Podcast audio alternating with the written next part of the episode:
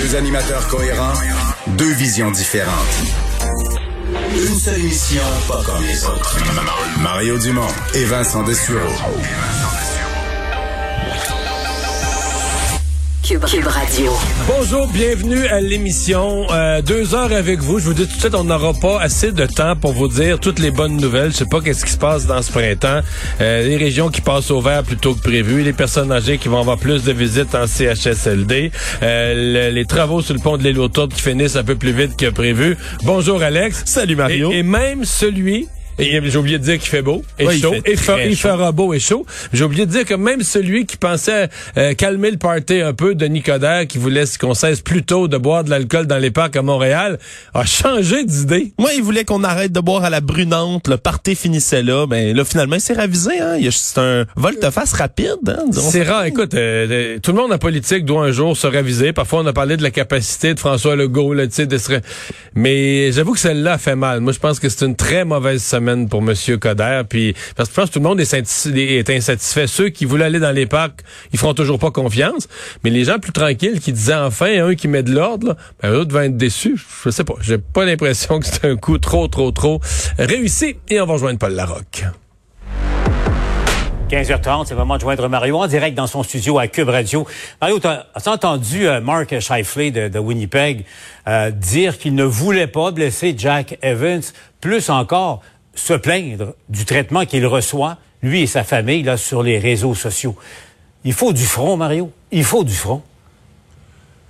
Le, dernier bout, c'est probablement vrai. Euh, que, que, que, qu'il se fait écœurer ses réseaux sociaux, sa conjointe, puis que ça y fait de quoi. Ça, ça peut être vrai. Euh, le reste, euh, non, on s'entend que le reste, là, ce sont des larmes de crocodile, que la suspension est exagérée, qu'il voulait pas blesser. Ben, qu'il voulait pas blesser. Tu sais, on dit toujours ça, on voulait pas, tu sais, on voulait l'affaiblir, puis on voulait pas qu'il soit bon pour le prochain match, mais on voulait pas le blesser. On n'aurait pas voulu qu'il s'évanouisse. Mais tu peux pas, tu peux pas dire ça, là. C'est pas, euh, c'est pas crédible. Euh, ce que je crois profondément, par exemple, c'est que c'est sûr que lui, il, il regrette. Il est trop tard, comme on dit, il est trop tard après. Mais il doit quand même se taper à la tête ses murs parce que c'est le meilleur joueur de l'équipe et lui, il se voit en série.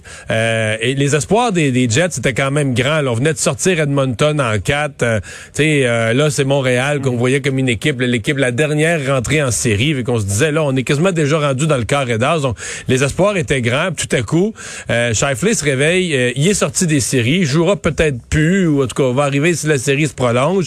Euh, que c'est sûr que lui doit se taper à la tête ses meubles et dire, ben là, j'ai pas fait de la bonne affaire. Mais t'es, t'es un adulte euh, responsable de tes actes et la plupart penseront, la plupart de ceux qui tiennent à la sécurité des joueurs penseront que cette suspension-là n'est pas sévère du tout, là.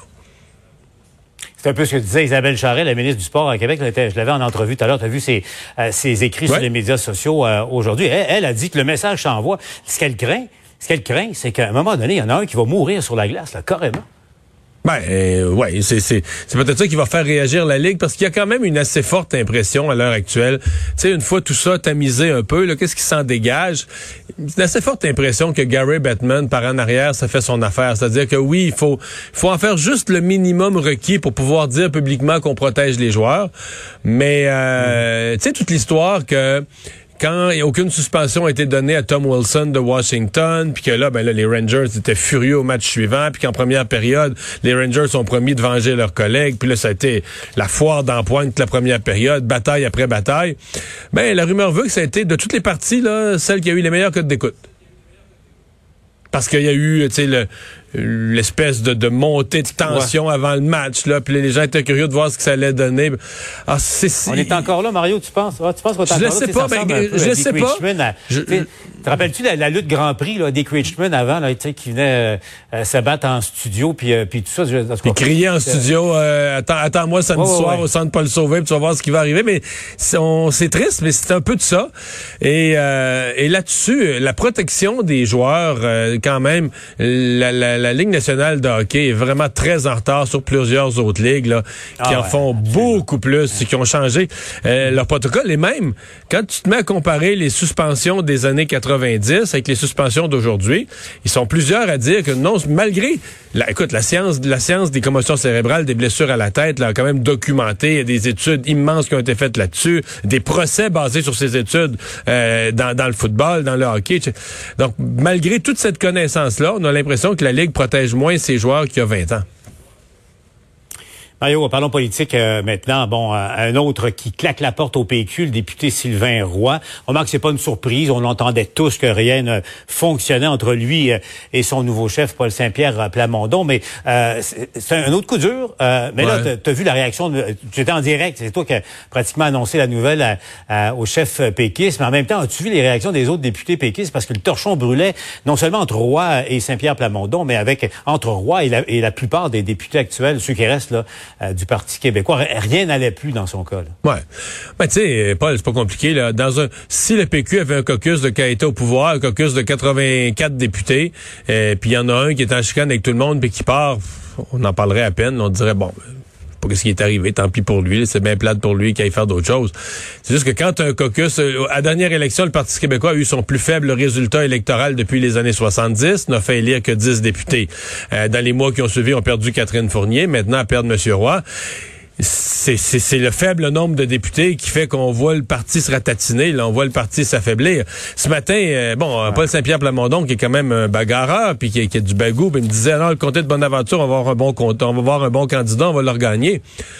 Paul, euh, toi et moi, on s'assoirait avec une douzaine d'autres analystes politiques de tout acabit, puis je suis convaincu qu'on arriverait à la conclusion que ça va être difficile. C'est pas impossible, mais que euh, le Parti québécois, les comtés, euh, là, Sylvain Roy a gagné son comté parce qu'il était implanté, connu, mais dans l'état actuel des sondages, il serait pas nombreux à gager sur une autre victoire du PQ avec un nouveau candidat moins connu qui débarque, qui, que le Parti québécois regagnerait le comté.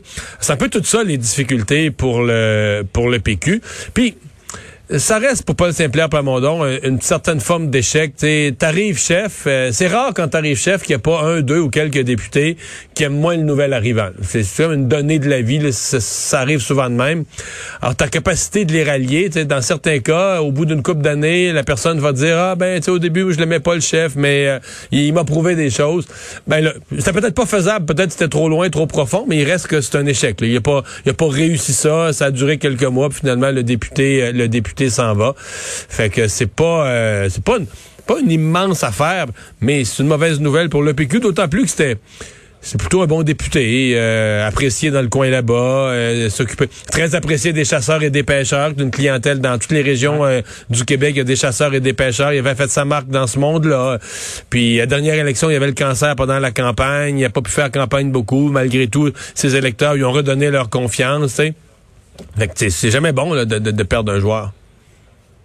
Ah, c'est surtout au PQ, là, on a l'impression de voir ce parti lentement se, désagréger. En tout cas, il y a un autre élément qui vient de, partir aujourd'hui. Bon, merci Mario, je te laisse retourner à ton émission. Bonne fin de semaine. On se repart, euh, nous, euh, lundi. Au revoir. Bougez pas dans un